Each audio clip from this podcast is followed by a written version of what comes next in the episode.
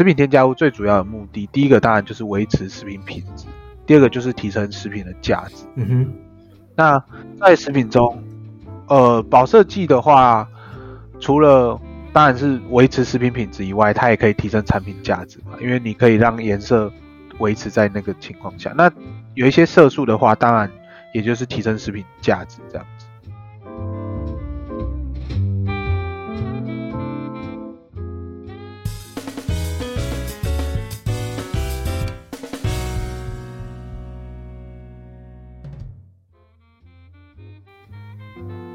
大家好，欢迎收听三杯酒之后，每个礼拜用轻松有趣的方式带你认识生活中的食品小知识。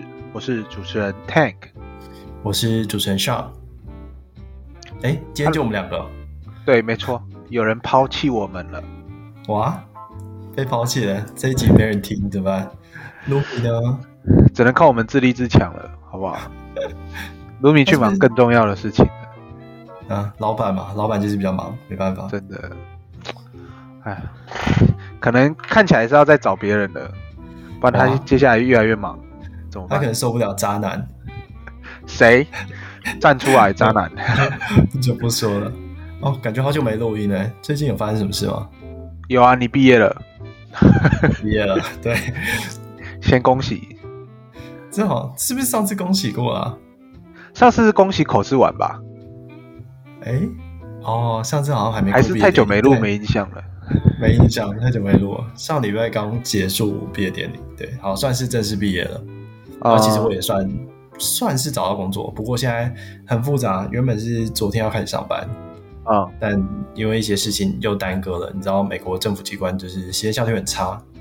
哦，跟台湾一样吗？没有，你不要嫌台湾，台湾行政效率很好，真的。没有，我我没有嫌台湾，我只是做一个对比而已，就是它是比台湾好还是比台湾差这样？比台湾差，不要害我，差非常多。哎、欸，我这样说台湾的好话哦，这样台湾价值加分，okay, okay. 可以加分加分，欢迎你年底再回来 选举吗？还是投票？你可以吗？你可以回来投吗？我在想、欸，哎，投票是忘了查过一月中吧，看时间上有没有办法配合。哦，就从过年待到那时候。哎、欸，过年更晚，过年二月多哎。哦，先投哦，好像是哎。对啊，啊，但是先投，你有办法放那么长吗？美国没那么多假吧？我看到的是第一年十四天，年假十四天加十四天病假，所以可以请二十八天。理论上好像是这样，但是还没上工之前都不好说。好，好吧，那等你上工我们再来谈。上工之后再庆祝一次，再恭喜一次，这样也可以啊。每一次都恭喜也可以啊。OK，感觉天天过年呢。可以啦。你们不是很常放假吗？好像蛮长的，没事有事没事就放个假。就上礼拜才刚过一个假期吧，一个什么 Memorial Day，然后再来什么退伍军人纪念日。哦，对。而且我们有去 DC，因为我们在 DC 这边有看到有人拿台湾国旗，是很大面的台湾国旗在走游行，没有没有被抢下来，没有没有，他是有申请的。而且这种事情就是这样，就是你知道台派的人就会觉得说，呃，什么台湾国旗很丑啊，想要换国旗。可是你真的在台湾看到的时候，呃，应该说你真的出台湾看到，对，还是会觉得说，哦，还是算会蛮感动的这样。哦。有一个亲切感，对啊，就至少不是拿什么中华台北的旗子在那边走嘛，就就不多说了啦。我们还是先换另外一个话题，很怕被抓走。哎，哎，最近是不是台湾有出什么大王巨足虫的？哎，我有念错吗？大王巨足足巨巨足虫巨足是吗？应该是虫，听说是把它拿来做拉面，是不是？哎、欸，感觉超恶的哎！它它好大只哦，很可怕。啊、你敢吃吗？大型蟑螂，我完全不敢哎！看到那个，好可怕！怎么会有人想要吃？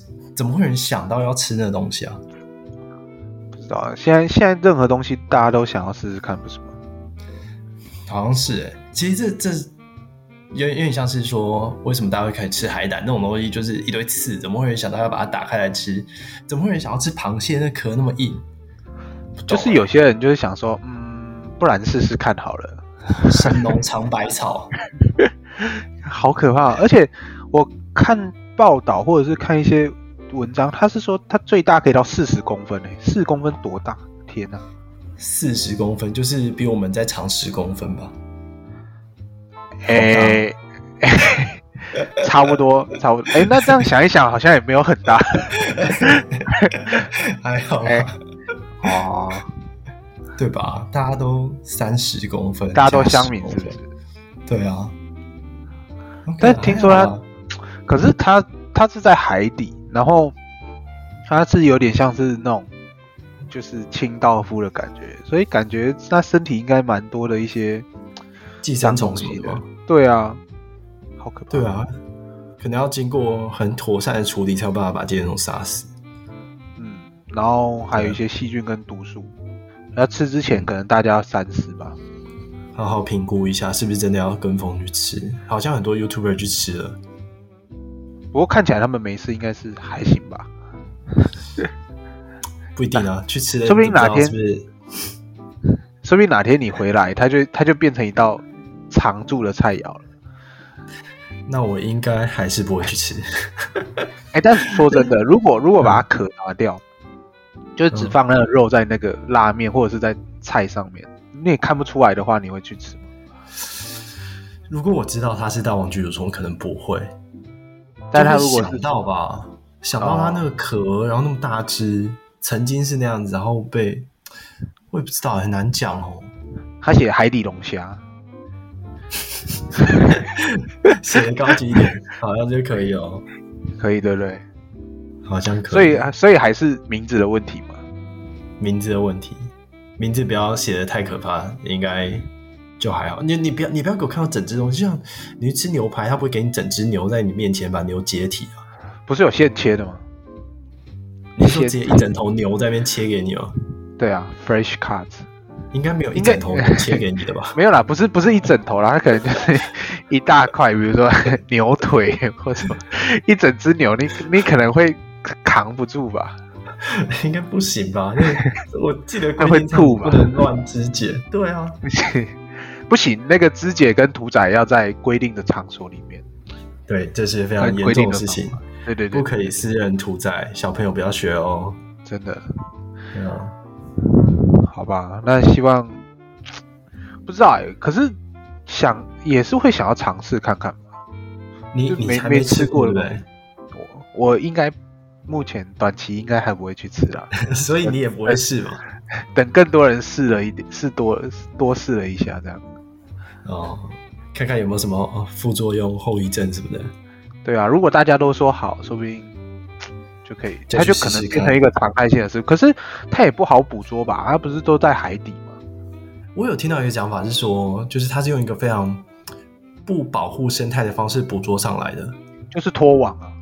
对啊，就是会破坏环境吧，把海底什么很小的鱼、很小的虾全部捕上来的。对啊，是这样吗？对啊，感觉很破坏环境。因为它它在海底，那所以你只能用拖网的方式，所以，呃。好吧，说不定之后用养的，啊，就跟很多大家喜欢吃的东西，逐渐之后就变用养的，像鲑鱼嘛，鲑鱼本来也是野生的，啊，一堆人在吃了之后，它就变养殖的。它会不会之后有那种组织培养的的什么大王巨足虫？哎，有可能，因为现在其实组织培养蛮蛮多的，包含猪肉、鸡肉，然后我上次看到大陆吧，大陆好像有。培养出鱼肉了，嗯，这个部分可以以后再跟大家分享，包含替代食材啊，或者是所谓的新兴的一些呃选择，对，替代肉这样，组织培养肉这样子，嗯，对啊。那讲到这，我又想到，我还有看到其他的就是在。我感觉好老，我都用 Facebook、IG 也有了，但都有，就是有看到有朋友在讲说，就是 什么最近又出了一堆什么五颜六色的甜点，我想要去吃，很看起来很好吃。你有看到吗？就是色彩缤纷的甜点啊，蛋糕啊，饼干之类的，不是，可是就有一种很常见。对，可是每次看到都会觉得说，哎、欸，不是大家都不想要吃色素吗？为什么看到这个就想要去吃？因为好吃啊，蛋糕好吃。所以颜色素不是重点，色素什么的再说吧。好吃比较重要，好吃先吃，好吃好拍，拍起来好看，可以发 IG 比较重要。应该是量的问题了。什么叫量的问题？就是你不要吃过量。然后你是说色素的部分不要吃过量，其实都是啊，所有东西你不要吃过量。对啊，对啊，像水喝过量也会水中毒啊。对，所以还是量的问题。你氧气过量也会死啊。啊，对啊，类似这种吧。对，色素比较吃过量哦。你今天准备了什么酒？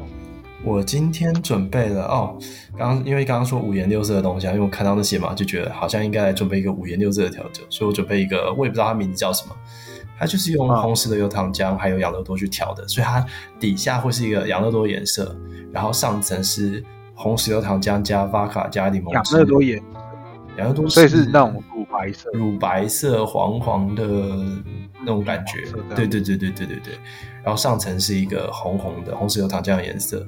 它是一个类似渐层的这样，好酷哦。对，但是喝之前要搅拌。可是搅拌之后，它不是就变均匀了吗？你这样不是就看不出它渐？哦，对啊，那就是拍的时候好看。一开始看的时候就哦，这五颜六色，然后可以拍个照发 IG，哦，然后就可以把它搅拌喝掉了。好酷。因为其实调酒里面蛮蛮蛮多用这种方式的，嗯，有些就是用那个酒精的密度吧，就是不同酒体的密度，嗯，然后去调出不同的。颜色，像之前我有看过有五彩的，嗯哼，对，它就是有红色、绿色啊、橘色、紫色之类的，那个也是就是用不同的 liquor 去调的吗？对对对对对，嗯，但因为我手边没有那个啦，所以这一次可能没办法跟大家分享。不过大家有兴趣可以 Google 一下。哦，我以为你调的就是那个，那你今天调的是什么？还是你今天喝的是什么？我今天没有调，我今天准备，我今天准备啤酒，是怎么样的？介绍一下。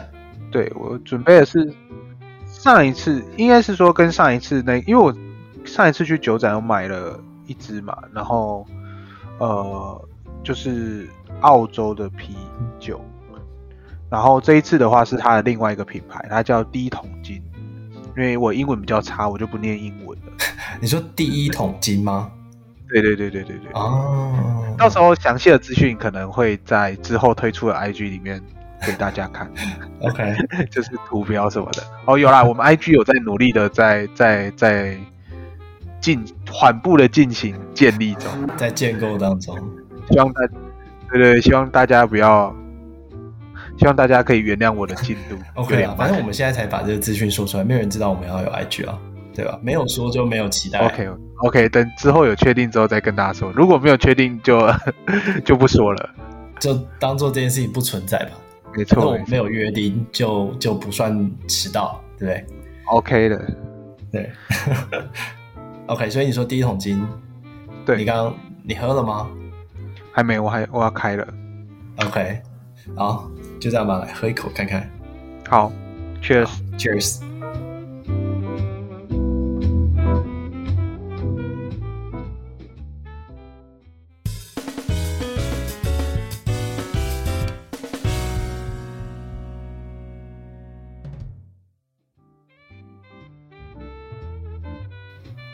好香哦！它是什么样的味道？它有那种桃李的香味，然后又有一点橡木桶的跟香草的的味道，还不错哎。所以它是进过橡木桶的啤酒，好像有桶陈。我看他介绍它是有桶陈，但是我不确定它有没有，应该不是橡木，应该不是橡木桶。它颜色会比颜色哦，颜色我倒出来一点看看，因为它在。它在那个罐子里面看不出颜色，没错，它整瓶都是黑的，看不出颜色啊。不然你就把它装到嘴巴里面，然后去照镜子看看它什么颜色。没有啦，就一般的黄色这样子。嗯只是它有桶的香气。对，然后我觉得，我觉得是那个桃子、李子的那种果香比比较重，比较浓，蛮不错的，可以试试看。不过我看官网他写缺货了，他写售完，所以没办法喽。那就没什么好试的啊，有啦，有机会之后酒展，下次请早。对，没有啊，你留一口等我回去喝啊。我留一罐给你啊，反正可以放着。我 OK 啊，我那时候买了三四瓶。好啊，回去那我也带一些回去，到时候回去再来再来一起再举办一下。对啊，再来玩一些游戏吧。OK OK。不过讲到颜色，我觉得可以上继续聊上次食品添加物的部分呢，因为其实我们上次谈到就是食品添加物里面包跟颜色相关的，其实也蛮多，包含保色剂啊跟着色剂的部分。那、嗯、呃，不过这部分可能要先跟大家再重申一次，就是食品添加物最主要的目的，第一个当然就是维持食品品质，第二个就是提升食品的价值。嗯哼，那在食品中。呃，保色剂的话，除了当然是维持食品品质以外，它也可以提升产品价值嘛，因为你可以让颜色维持在那个情况下。那有一些色素的话，当然也就是提升食品价值这样子。嗯哼，对啊，其实就我们知道的保色剂好像就只有两大类嘛，亚硝酸盐跟硝酸盐两大类。那这又要讲回我们上次一直提到的香肠。啊，又又来了，香肠又来了。对，香肠又出现了。这香肠就是里面很常添加硝酸盐、亚硝酸盐嘛。对，那它可以当做保色剂，就是香肠可以维持它红彤彤的样子。如果没有加的话，可能香肠会变得有点类似暗红色。对，那就有点像是说，你今天去市场看到一个香肠，它是呈现暗红色的，可能你就不会想要去买，就觉得说这香肠怎么怪怪的，好像坏掉了。啊、uh，huh. 所以在这个时候，它可能可以做的事情就是维持食品的品质吧。就是在你看到它，你会想要购买它。那相对的，它也是提升价值，或者是说，你至少让消费者愿意去购买它。所以我觉得是保色剂的一个目的是这样子。嗯，就是因为其实大家蛮多民众害怕，就是所谓这类保色剂啦。不过害怕的原因可能比较长，是因为媒体就是报道一些亚硝啊。或者是硝酸盐类，它是致癌物质，那这也是导致后来为什么蛮多的呃厂商开始推出一些所谓的无亚硝酸盐添加的香肠，但是实际上致癌的不是亚硝或者是硝酸盐本身，而是他们在高温之下产生的这个化学物质叫亚硝酸胺，它会呃可能会提升你的致癌率。嗯哼，对啊，这好像之前报道蛮常讲的吧，亚硝酸胺。亚硝酸胺，对，亚硝酸胺它本身就是一个致癌的物质嘛，嗯、所以好像是说在高温的情况下比较容易产生，那就变成说你香肠当然是用烤的啊，所以亚硝酸胺应该说烤熟的香肠就是很容易会有亚硝酸胺，好像也是蛮正常的事情嘛。啊、嗯，对啊，那你有没有听过有一个就是香肠跟养乐多不能一起吃？有啊有啊，这其实还蛮盛传的，就是坊间说这样子。那你觉得呢？应该是说，我觉得就是尽量，我自己是觉得啦，尽量避免吧。反正呃，应该是说亚硝酸，香肠里面的亚硝酸盐跟养乐多里面的胺类物质，那它在里面有可能会形成，那你就尽量避免这样子的情形发生嘛。因为也不一定每一次吃香肠都一定要配养乐多啊，对不对？那如果你可以尽量避免，那就那就如果你担心这样的情形发生，你就尽量避免嘛。那也就是说，其实就跟我们刚开始讲的一样，剂量其实蛮重要。就是什么喝水也会中毒，那其实就是你不要吃太多香肠，一次塞个十根香肠，然后配养乐多，那你可能会先被香肠撑死。其实这又反过回来讲，这些就是它是一个致癌，它会产生呃所谓的致癌物质，没错，但是它就是提升你的致癌风险。那所以，但是在生活当中，其实很多东西都会提升你的致癌风险，只是跟就像你刚刚说到，跟量的问题是有关的。所以，对啊，当然能能避免或者是能减少，就是能在维持在一个比较安全的量，当然是没有问题。但是就是没有必要到很恐惧，因为生活中其实你碰多更多的致癌物质，像 PM 二点五也是致癌物质啊，对不对？嗯哼，对啊。那我们来自祖国的温暖嘛？对，对充满善意的礼物，没错。对啊，所以生活中充满致癌物质，你怎么样都可以致癌啊。对，所以就是它的，它只是提高它致癌的风险跟几率，那你就减少你暴露的这个频率跟时间这样子。对啊，一样讲回来剂量的问题。对，对，就是你不要每天吃吃一堆，应该是不会有太大的问题。嗯，对啊。那而且另外研究显示，八成以上人体的亚硝酸盐其实来自蔬菜啊，比如说像菠菜或芹菜啊。那这样不知道会不会有人好奇，就是反而多吃蔬菜反而容易致癌这样？这这事情其实我有听说，就是蔬菜里面含有大量的硝酸盐。那硝酸盐，因为我们知道它硝酸盐其实会转换成亚硝酸盐，它们本质上是一样，它就是多一个氧少一个氧的差别。那硝酸盐会转换成亚硝酸盐，那亚硝酸盐再跟胺类物质结合变成亚硝酸胺，这是一系列的一个过程。但是不是真的会这样走呢？呃，这是要看的。就是我们知道化学反应会进行，那这个化学反应它进行的几率是怎么样？这可能要再去实际上的详细去了解。蔬菜里面的硝酸盐其实并不会真的呃有这么大的几率去转换成亚硝酸盐。那原因是因为它也含有许多的呃维生素 C，哎，应该说维生素、维他命 C、维生素 C 一样的东西，一样的东西。对，对对对，它有含有很多这个抗氧化剂。维生素 C 它本身是一个非常好的抗氧化剂，有抗氧化剂存在的时候，它就可以避免这个亚硝酸胺的产生。啊哈哈，对，所以吃蔬菜虽然它硝酸盐含量高，但它并不会像呃香肠里面的亚硝酸盐这么。呃，容易的跟胺类物质去反应，因为它是在硝酸盐的形式，它没有转换成亚硝酸盐，那也就不会再跟胺类去进行反应，变成亚硝酸胺。哦，是这样，原来是这样子。对，所以其实就是现场看到是这样。嗯，像呃，蔬菜里面的所谓的维生素 C 可以降低它呃蔬菜里面本身亚硝酸盐的一些化学反应嘛，然后去减减少它产生这一类致癌物质嘛。嗯哼。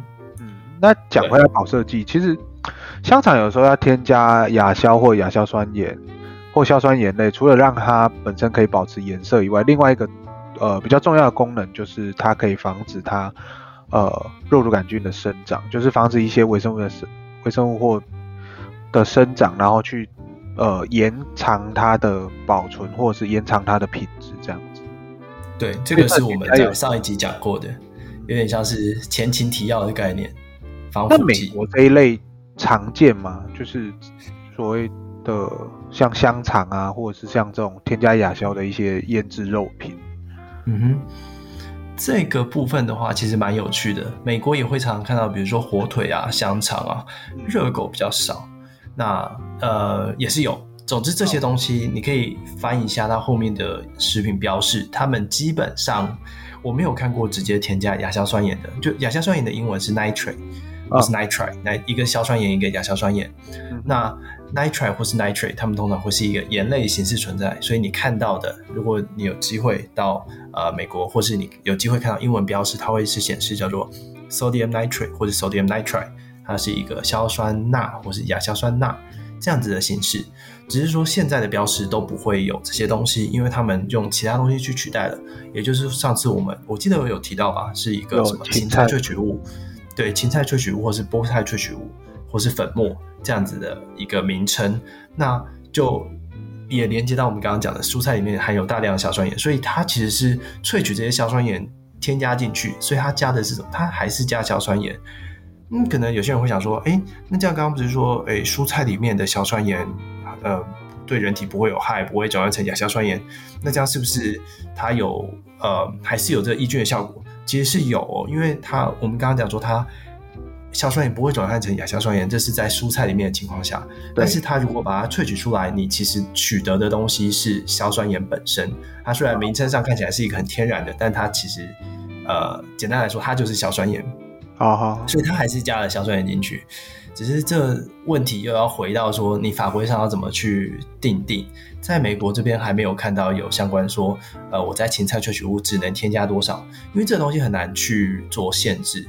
就是你在每一批、每一季，或是你每一批收成的蔬菜，它的硝酸盐含量都会不一样，所以很难去说我只能加，比如说十十毫克的这个萃取物，或是五毫克的萃取物，这太难了。可是他们萃取出来应该会有做定性或定量的测定，应该就是会，嗯，可能把它抓在一个平均值吧。对，我想应该还是会有的。所以他们可能去做测试，就是跟硝酸盐跟亚硝酸盐做的测试是一样的，去测试这个产品里面硝酸盐或是亚硝酸盐的含量，让它不会超标，所以民众吃的也是可以安心的。OK，对。那通常哦，在美国还有一个很特别的是，他们前一阵子。就是亚硝酸胺这个议题也算是红过一阵子啦，所以他们会像我刚刚说，蔬菜里面因为有维生素 C，所以比较不容易呃去产生亚硝酸胺。那同样的，在美国，它的腌制肉类，他们也会建议添加呃，在这边不叫做维生素 C，它会叫做抗坏血酸。抗坏血酸就是对抗的抗，然后很坏的那个坏，血液的血，还有柠檬的酸，抗坏血酸，听起来很坏。对啊，听起来超坏的。可是它翻译成白话文就是维生素 C，它们是一样的东西。它应该这样讲，不能说完全一样。它是写这样。对它，它是其中一个形式的维生素 C。那为什么写成抗坏血酸？我想是，我猜，我猜是避免误导消费者，因为抗坏血酸它的添加的用途是当做抗氧化剂。如果它写的是维生素 C 的话。可能有些消费者会觉得说，哦，这是一个健康的东西，所以他就一直吃，哦、一直吃。那这样认为是一些营养好、营养补给品这样子。对对对对对，所以其实营养补充品在食品添加物上有另外一个是营叫做营养补充剂吗？我有点忘记那个名称。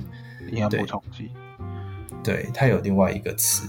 不过像你刚刚提到的，就是维生素 C 写成抗坏血酸，那其实还有其他的，比如说像维生素 E 的部分。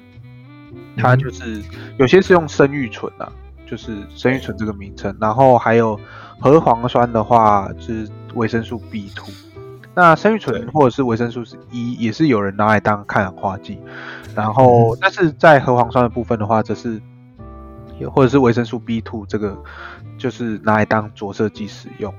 那就像你刚刚讲的，不用维生素或这个名称的话，可能就是避免有人误以为它。在这个产品里面是具有一些，呃，是为了健康的成分或效益这样子。嗯哼，对啊，因为曾经也有人问我说，为什么这里面有这东西？比如说有抗坏血酸，或是有生育醇，那不就是维生素 C？就是你可能有一些概念，就是啊，这就是维生素 C，这就是维生素 E。但是在营养标示上面，为什么没有把这些东西标出来？其实就是因为它的用途上不是营养的作用，它是、哦、呃一个抗氧化剂的作用，所以它不会标出来。好好好。所以之后，如果大家有在一些呃成分标示上看到这些东西，可能就大概的再看一下，它是用呃可能不一定是所谓的营养的效果这样。对啊，而且也不要太害怕，就是抗坏血酸就是坏坏的，或是生育醇可能呃会会会对你的生育有什么影响？没有，其实它就是维生素。不过刚刚讲到着色剂，那我们就再进一步来聊这一个部分吧，因为其实蛮多的。听众或者是蛮多身边的朋友对所谓着色剂或者是色素这个东西，嗯，也是蛮想要了解的。那这个东西其实分为人工跟天然的两种嘛，然后在法规上也有写一些不同的东西去规范。对于人工的规范相对会比较严格。那不过这个就跟我朋友常问我的，就是为什么有已经有天然的这些色素了，那为什么还要用人工合成？嗯。那就我所知，好像天然的会比较不稳定一点，是吗？可能色素的东西你比较了解，但是我记得以前有学到天然的比较不稳定，哦、人工的相对比较稳定一点。其实这可以根据几个情况来说，就是呃，就我自己的理解啦，因为第一个是天然的。第一个，它要萃取嘛，它要从一些天呃所谓的植物啊，或者是所谓的一些原料来萃取。那首先你就必须保证这个原料它的稳定性是 OK 的，比如说它可能一年四季都采集得到，或者是说它每一批生长，它不会因为天气，不会因为各种生长环境去影响它的生长情形。那你这样萃取出来的色素的品质才会够稳定，你才会每一批都有办法使用，或者是因为呃像我们之前。有在使用一些原料，但它可能因为呃一年四季或者是不同国家栽种出来的情况，那它原料的波动性也蛮大的。所以如果你使用天然的色素的话，就会面临到比较容易面临到这种情形。那当然，第二个就是成本问题，嗯，就是因为你要萃取，然后你要维持品质稳定，你还要从各个地方收割而来，那这种情况下，你的成本相对而言就会比较贵。所以。嗯在这几个情哦，然后再来就是呃稳定，另外一种稳定性就是你在使用在产品上的稳定性，因为有一些天然的呃色素，比如说像花青素，或者是像一些其他色素，那它可能很容易因为呃温度啊、酸碱值、氧气等等的去变成褪色，或者去造成颜色的改变。就本来比如说它是呃鲜艳的紫色，那它可能因为温度，它可能就变淡了。那这种情况下，消费者或者是你在每一批产品上，你的颜色可能就不不均一。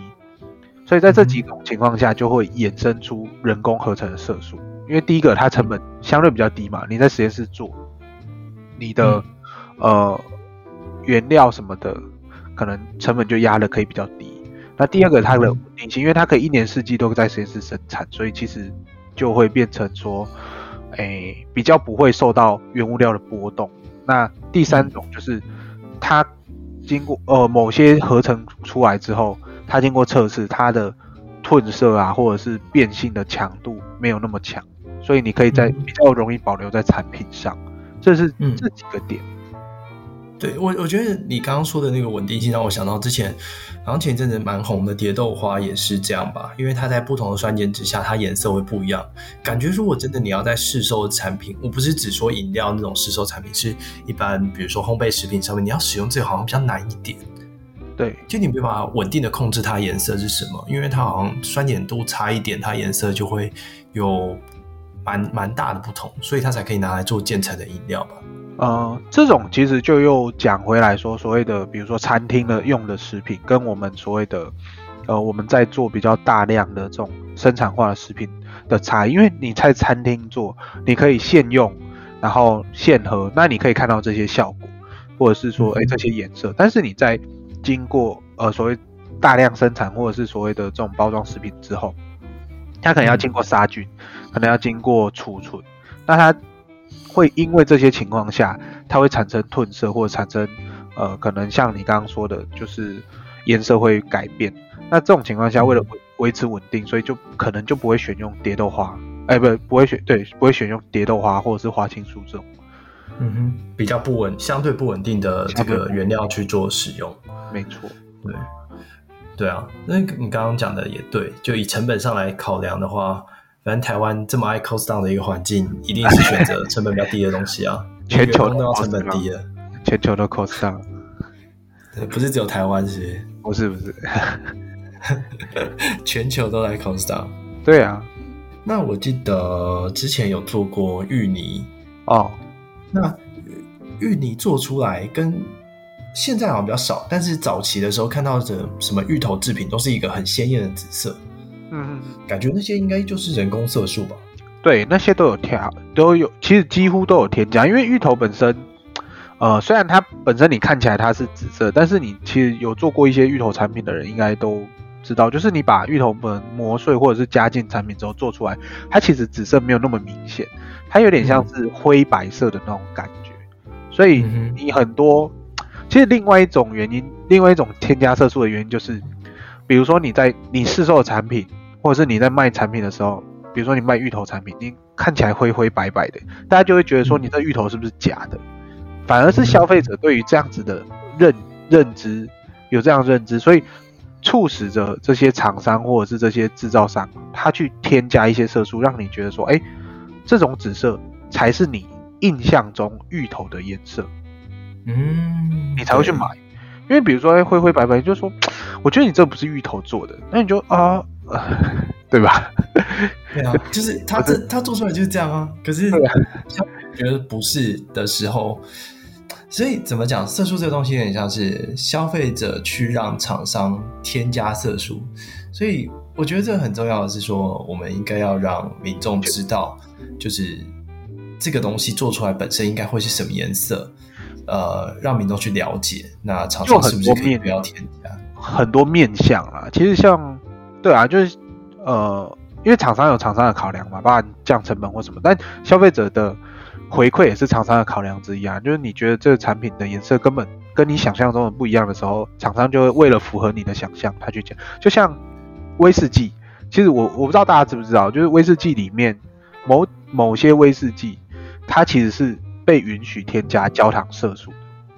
嗯，因为呃，威士忌会经过橡木桶的桶陈嘛，就是在橡木桶里面陈年。嗯、那每一批橡木桶，它烤桶的技术，或者是呃它陈年的时间跟情况，出来的酒的颜色其实没有那么的均匀。那它又要当做一个量化的商品去贩售的时候，那为了避免大家对于颜色上的落差认知落差，所以它被允许添加焦糖色素去做颜色的、嗯、呃调整。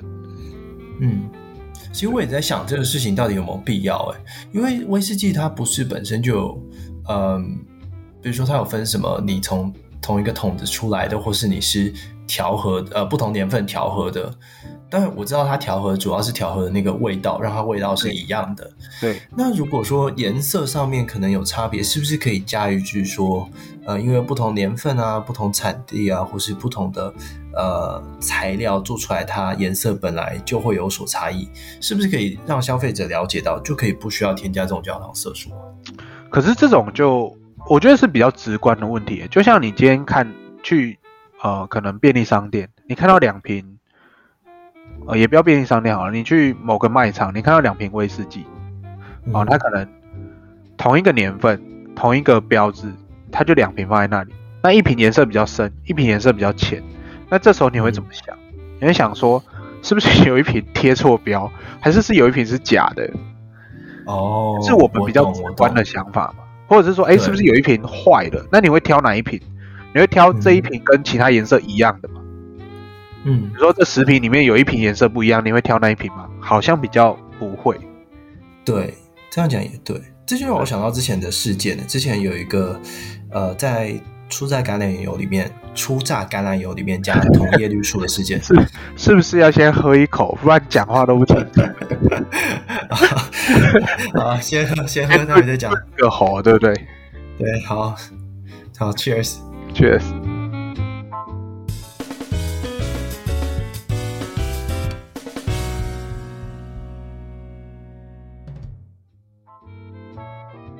好，你说初榨橄榄油，对，刚刚真是太可。好，初榨橄榄油，它，哎，我要讲什么？等一下，我忘记把它讲。对不起，我不应该劝酒的。初榨橄榄油，因为它本身会带一点绿色，对，然后呢？就是大家知道，初榨橄榄油，你去市面上买，它会因为比如说橄榄的品质啊，或是它技术上用的不一样，它油的品质会不一样。嗯、那有些人会觉得说，哎，这个绿色比较多，它就是比较好的，呃，初榨橄榄油，或是怎么样子？那其实不是哦，它是根据你橄榄，呃，应该说，好讲回来，为什么初榨橄榄油会有点绿色？那是因为橄榄上面它的果肉或是果皮上面有一些叶绿素，把它在冷压初榨的时候一起把它。呃，算是萃取嘛，或是榨榨取榨取到油里面，所以它才会带一点绿色。那那个绿色，它其实是看，比如说你哪一个季节生产的橄榄，或是哪一个品种橄榄，它其实是会有呃不一样的啊。所以有些厂商就想要伪装成是高级的初榨橄榄油，这好像之前是蛮有名的一个事件，所以它会添加一个叫做铜叶绿素的东西。为什么要加铜叶绿素？呃，为什么不是直接叶绿素？它是叶绿素，它本身带有镁。一个也是一个金属离子，它把这个金属离子换成铜，它会更稳定，比原本的叶绿素还要稳定。那铜叶绿素它是准许添加在一些食品里面，但没有，呃，应该说它不允许添加在油里面的。所以当厂商做了这件事情，它其实是违法的。那在当时也是引起了很大的波澜，媒体可能会说啊，这厂商做了一个什么毒橄榄油什么的啊，就 是就是这种东西就有点像是。媒体造成恐慌，因为它加上去，它并不是一个毒橄榄油，因为它这个东西本身是允许添加到其他食品里面，它并不是一个呃，我另外乱加，像什么地沟油那种乱弄的东西，它是真的是合合法，怎么讲？允许添加，只是不允许添加油里面。那允许添加的话，代表说你吃进去，只要你添加的剂量不是太高，所以吃进人体里面是没有。说添加的剂量在法规限定的范围内的话，其实对人体的危害是没有。就基，呃，应该是说，在研究表明它没有明显的危害这样子啦。对对对，其实是这样子。那为什么它会有限制，说只能加在某些食品，不能加在某些食品呢？那呃，这个规定上有可能是因为，比如说同叶绿素如果加在油里面，第一个是你可能会让劣质的油伪装成比较高级的油卖出去，售价比较高，哦、那厂商可以得利之外呢，那另外一个是你在油，比如说油一般来说大家是用来炒菜嘛，那它可以添原本同叶绿素可以添加的，我记得是什么口香糖之类的。呃、哦、的东西，它并不是一个油。你你想，你油一天会吃多少？口香糖你一天会吃几颗？你怎么会一天吃一百颗口香糖吧？但是油你炒菜就会加，呃，算是蛮多的。对。所以，而且有时候初榨橄榄油它甚至不是，有些人会拿来喝，因为他认为是一个好的油，哦、会直接拿来喝。而且有些人会拿来淋沙拉什么的。对对对对对，所以它可能会造成一些危害，就会让你虽然是在允许的添加，也不能说允许添加，因为它本来就不允许添加在里面。只是说你虽然是添加少量，可是你可能吃进去的东西多，它的剂量相对还是比较高，所以会有些危险，但没有没有到毒的程度，我觉得是这样，就是不用被媒体的一些耸动的标题骗了。OK，对啊，为什么会讲到这个？我刚刚喝一口之后。前面我们在讲什么就忘记了，讲五颜六色，讲五颜讲色素啦，讲对了，总之，对啊，这是曾经发生过的一个案例。突然想到啊，刚刚讲的是焦糖色素啦，加到威士忌里面。对啊，对啊。不过台湾目前的色素大概呃核准的大概有三十五种，然后。嗯这法规里面特别注意的，特别要注意的是，生鲜的肉品、水产品，然后豆类、蔬果跟水果里面，它是不可以使用的，就是它必须要使用它原本的颜色，让消费者作为购买参考的与否。所以，如果有一些这些东西添加的话，它是属于违法的，这可能要违法添加。大家其实我觉得，嗯哼，对啊，生鲜肉品好像比较，呃，就等于说，如果你加红色的色素到生鲜肉品里面，让它看起来很很红，嗯，就是不行的嘛，因为这样是就有可能那个肉其实已经坏掉，因为肉的坏掉的标准有一有一个是颜色可以判断这肉有没有坏掉嘛，所以，嗯、如果你添加一个红色进去的话，就比较不好一点，嗯，尤其是生鲜肉，当然腌制肉的话，就是像我们刚刚讲香肠那个是另外的，那不一样。我们讲现在讲的是生鲜的肉，对啊，因为你既然都要卖生鲜，就是要卖它的新鲜嘛，那你。再添加那些奇奇怪怪的东西，呃，不能说奇奇怪怪，再添加那些，这又反打击吧？对不起。对啊，我们刚刚不是讲色素不是不好的吗？我的意思是说，就是你在添加一些不合乎规定的东西的时候，反而就是没有意义，你知道吗？对，对，是这样子。哎，不过讲回来，色素到底对人体有什么危害啊？我们刚刚是不是还没讲到这个东西？对。对啊，色素为什么大家会觉得色素不好啊？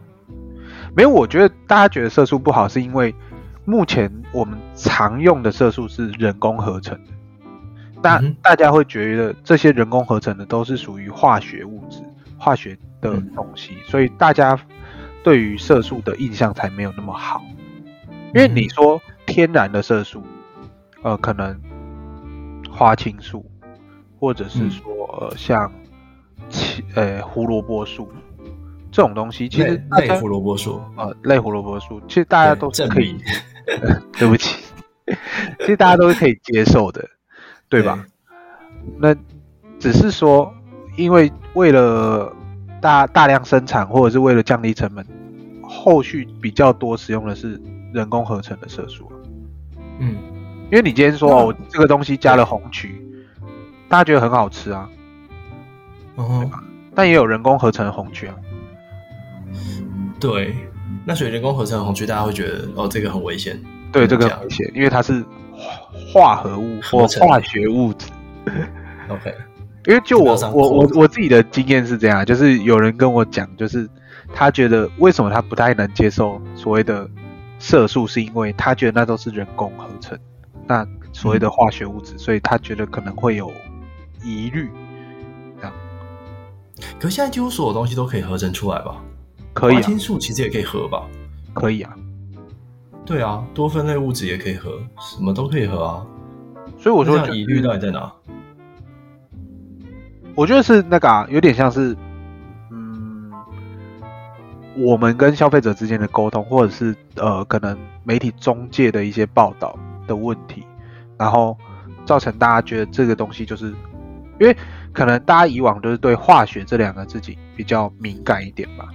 嗯哼，就觉得我不要吃合成出来的东西，我要吃天然的东西。对，因为他们可能觉得化学都是化工啊什么的哦，知道吗？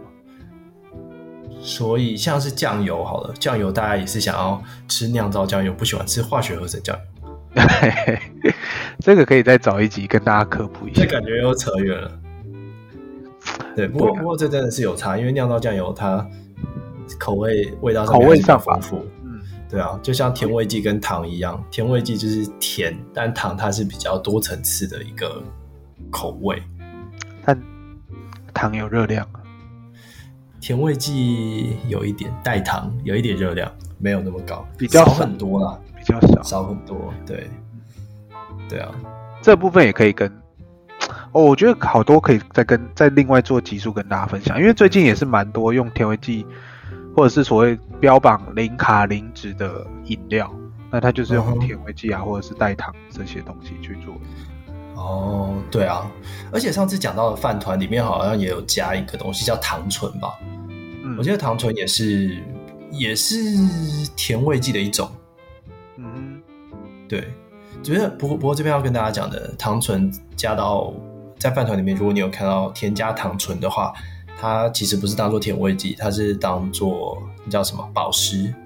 嗯，对，对，它是一个保湿的效果，而不是甜味剂的效果，所以这是要。呃，可以再跟大家说明一下的。哎，那我们今天也讲的差不多了吧？我我等一下还要出门呢。你还要出门？等等，在你出门之前再喝一杯吧。好啊，Cheers！好，Cheers！